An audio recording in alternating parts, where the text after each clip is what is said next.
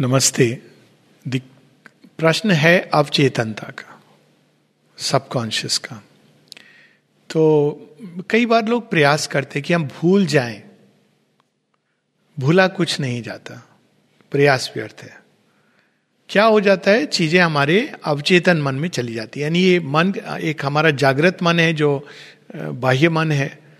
और जिसको हम कह सकते हैं कॉन्शियस माइंड लेकिन वो बहुत छोटे स्पेक्ट्रम में सचेतन रहता है। जैसे हमारी आँखें जितना देखती हैं, उससे कहीं अधिक जो हम नहीं देख पाते। ये बायोलॉजिकल साइंस बताती है। तो उसी तरह हमारा मन जिन चीज़ों को अनुभव करता है, उससे कहीं अधिक, एक संसार इससे कहीं अधिक बढ़ा है, जिसको हमारा सचेतन मन अनुभव नहीं करता। सचेतन मतलब जो लिमिटेड कॉन्शियसनेस माइंड है। इसीलिए ये जो बात लोग कहते हैं कि हम भगवान को नहीं अनुभव करते तो ये तो अब जो पशु है वो बोलेगा कि हम विचारों को अनुभव नहीं करते हैं। हमको पोइट्री के बारे में नहीं पता है तो पोइट्री होती नहीं है। तो हमें ये समझना है कि हमारी बैंड विथ बड़ी लिमिटेड है, पहली चीज़। उसी प्रकार से लोग कहते हैं, हमारे अनुभव में तो आपके अनुभव में क्या, कौन सा अनुभव? घोड़े की तरह आपने ब्लिंकर लगा के सारे जीवन आप चलते रहे, आपको रास्ते पता नहीं होंगे, क्योंकि आपकी आदत है विप से चलने की। तो डिज़ायर के अनुसार हम ड्राइव होते रहे और हमने कहा, हमारे पचास साल के अनुभव में ये ये अनुभव कौन सा भाग कर रहा था? क्या हम कॉन्शियस थे या हम विप्स लग रही थी डिज़ायर की चाबुक और उससे हम जीवन जी रहे थे? तो जब ये कॉन्शियस माइंड का बैंड विथ हमारा बड़ा होता है तो हम देखते हैं कि चीज़ें कहीं नहीं गई थी। वो तो वहीं पड़ी थी। हम देख नहीं रहे थे। तो हम देख नहीं रहे थे तो हमको लग रहा था कि खो गई हैं। लेकिन योग में एक समय आता है, जब ये एक्सेप्टेबल नहीं है। जैसे होता है ना, बच्चे बच्चे जब हॉस्टल में रहते हैं और जब मम्मियाँ वहाँ आ जाती हैं, बच्चों को बड़ी प्रॉब्लम होती है। ये कहाँ रखा है, ये कैसे रखा है? सब ठीक ठाक करना, अलमारी खोल के कहाँ कहाँ चीज़ें उन सबको निकालना, व्यवस्थित करना। तो चीज़ें होती हैं, लेकिन हम उनको नहीं देखते। फिर जब चीज़ें निकालते हो तो आपको याद आता है ना कि अरे, ये भी है। तो उसमें आप दो तरह की चीज़ें हमारे अवचेतन में होती हैं।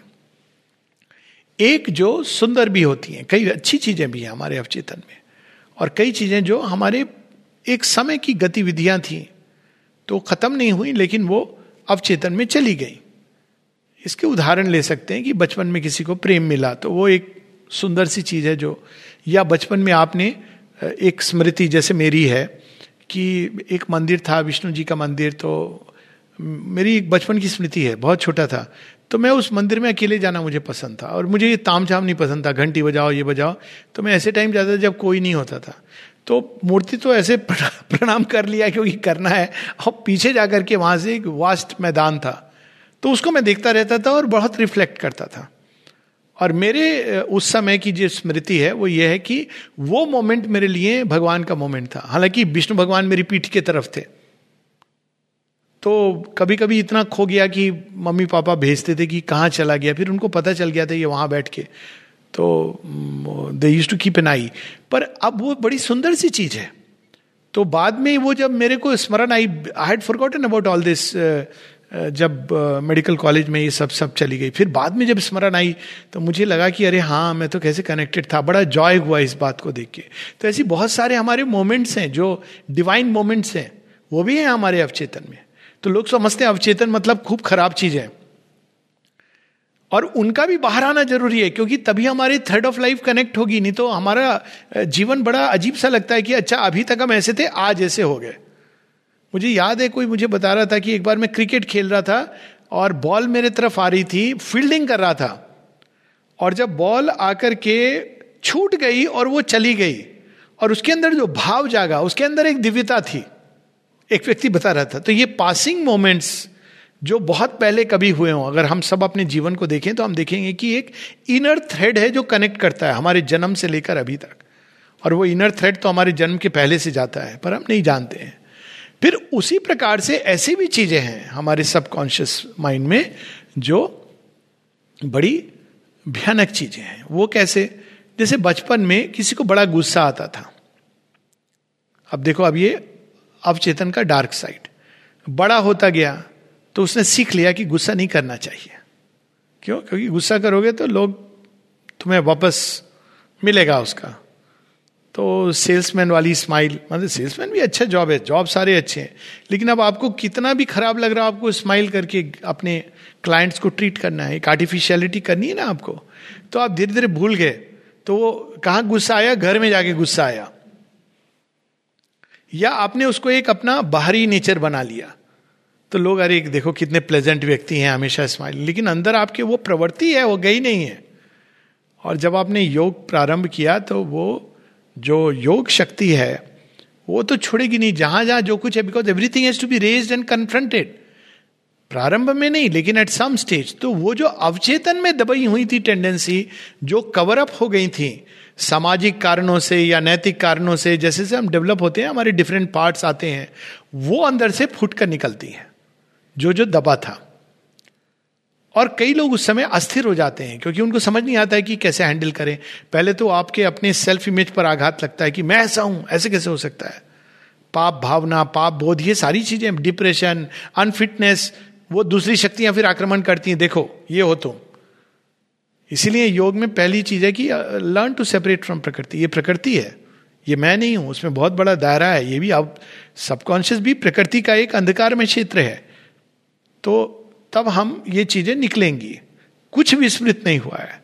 जो अंदर में गया है, वो एक हैबिट है पैटर्न है, एक टेंडेंसी है। उसके साथ एक इमोशन भी जुड़ा है। आपने ये देखा होगा कि आप बड़े खुश हो, सब ठीक है। अचानक गाना सुनते हो और आपका एक उदासी छा जाती है। क्यों? क्या हुआ? एक तो उस गाने में उदासी है, वो कम्युनिकेट कर रही है। लेकिन वो कम्युनिकेट तब तक नहीं कर सकती जब तक उससे जुड़ा कोई अनुभव, चाहे छोटा सा वो कहीं ना कहीं आपके अंदर है नहीं। तो वो गाना आपने सुना और वो उस पार्ट को बाहर निकाल लाया। इसके बारे में साइकोलॉजिस्ट बहुत बड़ी बड़ी बातें भी करते हैं कॉम्प्लेक्सेस हैं हिडन कॉम्प्लेक्स गांठे हैं हमारे अंदर। और कई बार ये गांठे जब हम कभी कन्फ्रंट नहीं करते हैं तो वो बीमारी का रूप लेती हैं, क्योंकि ये गांठे हमारे अवचेतन में पड़ी हुई हैं। तो इसको, तरीका क्या है इसको डील करने का? एक जो नॉर्मल साइकोलॉजी में साइकोलिसिस वो डेंजरस है। इट इज़ लाइक बिना लाइट के मैं अपने तहखाने में चला जाऊँगा। देखने को कि सांप बिच्छू कहाँ है। या मैं अच्छा अवचेतन भी है, मैं अपनी टेंडेंसीज को बाहर निकाल के देखता हूँ कन्फ्रंट करता हूँ। फिर जस्टिफिकेशन भी दे देते हैं लोग कि मैं तो अपने क्लियरिंग कर रहा हूँ क्लियरेंस सेल नहीं, लेकिन एक समय आएगा जब योग की शक्ति इतनी प्रबल रूप से काम करेगी यू हैव टू कन्फ्रंट अब चेतन के अंदर जो सारी वृत्तियाँ हैं, जो हमारे पास्ट की चीज़ें हैं, जो मुखौटा, जैसे हम बड़े होते हैं तो मुखौटे लगा के हम, ये मुखौटा तो आजकल लगा रहे हैं हम लोग, पर एक दूसरा मुखौटा है जो लोग लगा के घूमते हैं। सामने में स्माइल करके हाँ जी, बहुत खुशी हुई आपसे मिलके, पीछे में ये व्यक्ति। करते ना ये, क्या बोलते हैं इसको? आर्टिफिशियलिटी कृत्रिम जीवन तो वो योग इसको तोड़ देता है। आप जैसे हो, वैसे बाहर आओगे। आपको उसको स्वीकार करना है पहले एक्सेप्टेंस कि हाँ ये है। और फिर आपको उसको ऑफ़र करना है रिफाइन करना है। ये लंबी प्रोसेस है। अच्छा एक बार में नहीं जाएगा, क्योंकि वो एक वृत्ति बड़ी, उसके पीछे सपोर्ट है इनकॉन्शियंट की। तो आपने एक बार में चला गया, आपको लगा हाँ अभी मैं इससे फ्री हूँ। नहीं अब वो दूसरे रूप में आएगी। लेकिन इस बार लेस इंटेंस लेस भयानक रूप से आप थोड़ा जल्दी सचेत हो जाओगे। फिर आपको लगा कि ये चली गई। नहीं, फिर वो आएगी। इसको शेयरविद एक पूरा ऐसे से प्रोसेस ऑफ़ इवोल्यूशन उसमें डिस्क्राइब करते हैं कि हर चीज़ का एक कोर्स होता है पूरा। जैसे बीमारी का एक कोर्स होता है प्रोग्नोसिस कोर्स उससे वो रन करेगी। अब वो कोर्स को योग छोटा कर सकता है, लेकिन कोर्स के थ्रू आप जाओगे। आपको जुकाम हो गया तो उसका एक कोर्स है। आप काढ़ा पी लो, आप होम्योपैथी ले लो विटामिन सी ले लो, एस्प्रिन ले लो, जो भी ले लो, आपको वो टाइम लगेगा। ये नहीं कि आपने लिया और एकदम मैजिकली चला गया। अब ये हो सकता है कि सात दिन की बजाय कुछ दवाई आपको तीन दिन में इसको दूर कर दे। तो योग के द्वारा जब ये चीज़ें निकलती हैं तो उसका एक कोर्स होता है और शेरविंद कहते हैं इसमें कि जो लोग प्रारंभ में ट्राई करते हैं निग्रह निग्रह मतलब दबा देना। वो काम नहीं करता योग में। इसीलिए एडोलेसेंट जो बहुत यंग होते हैं चौदह पंद्रह साल, उनको योग की तरफ़ शेरविंद खीन नहीं थे। तीन चार एक्सेप्शन हुए आश्रम की पूरी हिस्ट्री में। अब वो अलग बात है कि अब one can join early but adolescent में it was not accepted why because आपके अंदर बहुत सारी कन्फ्लिक्ट जागेंगी। वो प्राण में हो, शरीर अभी अभी आपके प्राण को कुछ अनुभव चाहिए। इवन एक बार अमल किरण ने कहा, मैंने सारी दुनिया देख ली, सारा जीवन देख लिया आप मैं आना चाहता हूँ। माता जी कहती really he was thirties mid thirties सच में? देख लिया you have done with the world आए, कुछ वर्षों बाद वापस चले गए। क्योंकि एक डिफिकल्टी थी नेचर में, वो बार बार आ रही थी, वो माँ की आशीर्वाद से। ठीक है you go and try it फिर उसके बाद, फिर कुछ वर्षों बाद आए। फिर जब आए तो फिर वो इतनी लंबी आयु। तो ये बहुत पेशेंट प्रोसेस है। इसमें जो अधीर है, जो इम्पेशेंट है, जो या जो उस मनोवृत्ति में चला जाता है, जहाँ आत्मग्लानी शंका तो वो योग नहीं कर सकता है, भय, क्योंकि ये तो फोर्सेस उसी को बार बार निकालेंगे। तो निग्रह नहीं हेल्प करता है स्ट्रेट अवे निग्रह वाले लोग अक्सर उसके प्रति हमें नहीं मालूम, हमारे अंदर नहीं है। तो जब इसका साइन क्या होता है, जब आप उस वृत्ति को दूसरों में देख रहे हो, वो है आपके अंदर। पर वो आप नहीं देख पा रहे हो तो आप उसको दूसरों में देख रहे हो। तो ये तो बहुत प्रिमिटिव स्टेज है, जब दूसरों में आपको एक डिफेक्ट दिख रहा है मतलब वो आपके अंदर है। नेक्स्ट स्टेप इज़ जब आप अपने अंदर देखते हो तो ओवरवेल्म नहीं हो जाता आदमी, उसको धीरे धीरे पेशेंटली तब तक उसको अपने अंदर प्रकाश का संचय करना है। पावर्स ऑफ़ लाइट शांति को, धैर्य को समता को, विशालता को स्थापित करना है। इसीलिए 80 परसेंट फोकस उस पर होना चाहिए। अवचेतन जब आएगा, तब तक एक पूरी आर्मी तैयार होनी चाहिए। तब फिर आप अवचेतन के साथ जब डील करते हो, नहीं तो कई बार माइंड पेंट कर देता है। हम योगी हैं तो हमको, हमारा जीवन ऐसा होना चाहिए तो कई बार बाहर से पेंट करेगा लोग, वस्त्र ऐसे पहनेंगे ये कि बाहर से योगी लगे।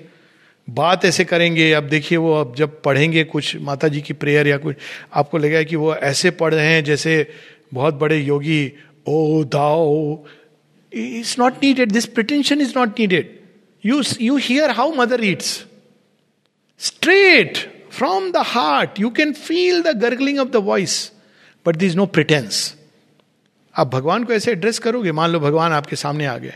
आप ऐसे बोले, ओ दाओ। ऐसे आप बोलोगे भगवान को।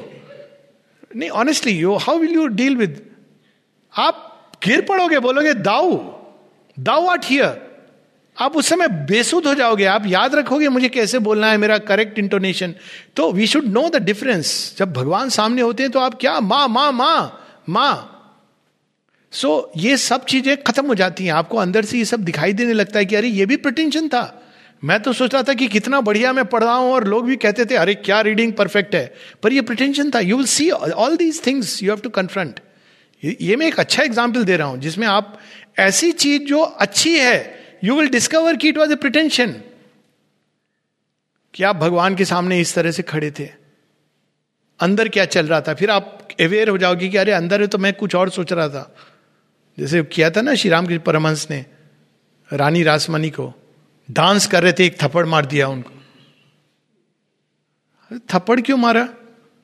तो रानी रासमणी कहती नहीं, ठीक किया ठाकुर ने। उस समय मैं कोर्ट केस का सोच रही थी। माँ काली का आवाहन हो रहा है, आप कोर्ट केस के बारे में सोच रहे हो। तो ये सब चीज़ें बहुत हैं हमारे अंदर, वो निकलेंगी। तो पहले संयम, माने रेगुलेट यानी जब आप कम से कम भगवान का स्मरण करे हो तो केवल भगवान का स्मरण करो। ये प्रारंभिक एक्सरसाइजेस हैं। फिर ये चीज़ें आएँगी, आप रिजेक्ट करोगे। संयम, आपके अंदर एक वृत्ति है, उसको आप ऐसी नहीं कि कुछ लोग हैं तो गुस्सा हो रहे हैं तो गुस्सा होते चले जा रहे हैं। वो रहेगा, कम से कम एक एंगर का भी एक rational outlet it's not good anger is never good पर ये संयम आप करते हो कि नहीं, अभी नहीं, आप कंट्रोल करते हो कि इतना आप डिफरेंस सप्रेशन और रिप्रेशन में ये कि रिप्रेशन में आप जानते ही नहीं हो। हाँ मैं तो जी कभी गुस्सा नहीं आता, बाकी दुनिया को आता है। सप्रेशन में आप सचेत हो कि मुझे आता है, आपको पता है, दुनिया को पता हो या नहीं पता हो। फिर कभी वो वाणी के तीखेपन में निकल गया, आप सचेत हो गए हाँ मेरी वाणी थोड़ी तीखी थी। मिर्ची ज़्यादा थी इसमें, खट्टा ज़्यादा था। है ना, ऐसे ऐसे करके आप कॉन्शियस होते हो। फिर होते होते धीरे धीरे निग्रह, ये संयम के मार्ग से चलते चलते एक टाइम आता है जब वो सांप के पहले दांत टूटते हैं, फिर भी वो भयावे डराता है। कोबरा खड़ा हो जाए आपके सामने, आपको पता है कि इसके अंदर दांत नहीं है, फिर भी आप चांस लोगे। आपका रिएक्शन क्या होगा? ग्लास के अंदर कोबरा रखा है। I have actually experienced black cobra तो मैंने कहा, ये तो ग्लास है मेरे इसके बीच में, ये क्या करेगा? सबकॉन्शियस माइंड का देखिए कैसे रिएक्शन होता है।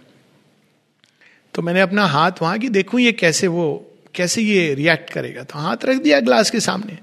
कोबरे ने तो इंस्टेंट भी नहीं लिया। To hit at the glass and I jumped back मुझे पता है कि ये देखो सबकॉन्शियस माइंड की पावर आप देखो टीवी सीरियल आपको पता है कि ये भयावह सीन रियल नहीं है।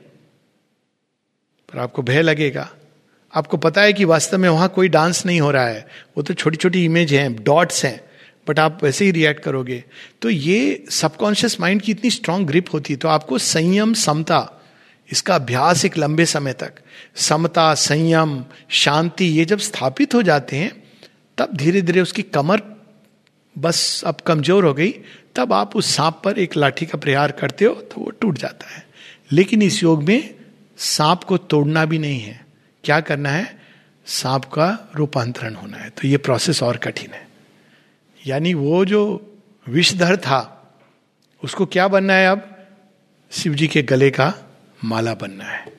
सो so, इस योग में ये चीज़ और आगे चली जाती है। केवल टूटने तक नहीं हाँ कुछ टेंडेंसीज को आपको तोड़नी है वो बाहर की क्रस्ट है इनकॉन्शियंट की लेकिन कुछ चीज़ें हैं जिनके अंदर एक दिव्य संभावना है। क्रोध के अंदर रुद्र भाव का एक सत्य है। इवन और भी कुछ टेंडेंसी है। शेरविंद कहते हैं जिनके पीछे एक ट्रूथ है और उसको आप कंप्लीटली नेचर से नहीं हटा सकते हो उसको रूपांतरित करना होगा।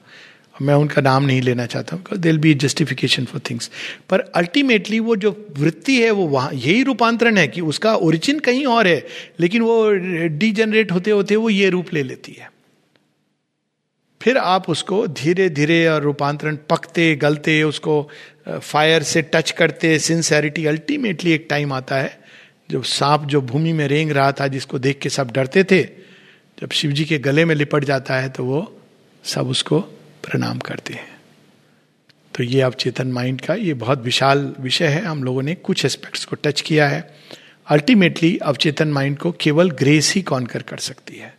तो ग्रेस को ऑफ़र करना, आवाहन करना, जो भी अंदर से स्मृति रूप में निकले, कभी स्मृति रूप में, कभी रिएक्शन के रूप में, कभी थॉट्स के रूप में फीलिंग्स के रूप में, उसको ऑफ़र करते जाना, लिख करके या इनवर्डली और उनके प्रकाश का आह्वान करना कि माँ, आपका प्रकाश, आपकी शांति। शांति, समता, पहली चीज़ें जिनको स्थापित करना। First things to be established in yoga संयम। बिफोर हम आत्मजयी बने, संयम। तो हम धीरे धीरे करके अवचेतन मन अधीन होता जाता है प्रकाश की। इस लास्ट बैटल होती है अवचेतन और निश्चेतन के साथ। अगर वहाँ तक पहुँच गया व्यक्ति तो बहुत आगे चला गया। और उसका गढ़ क्या होता है? शरीर। तो आप देखोगे कि इनर कॉन्शियसनेस ठीक हो गई, लेकिन शरीर पर फिर भी प्रभाव पड़ता है। क्योंकि शरीर अवचेतन का गढ़ है, सब कुछ उसमें ऑटोमेटिक है हैबिचुअल है।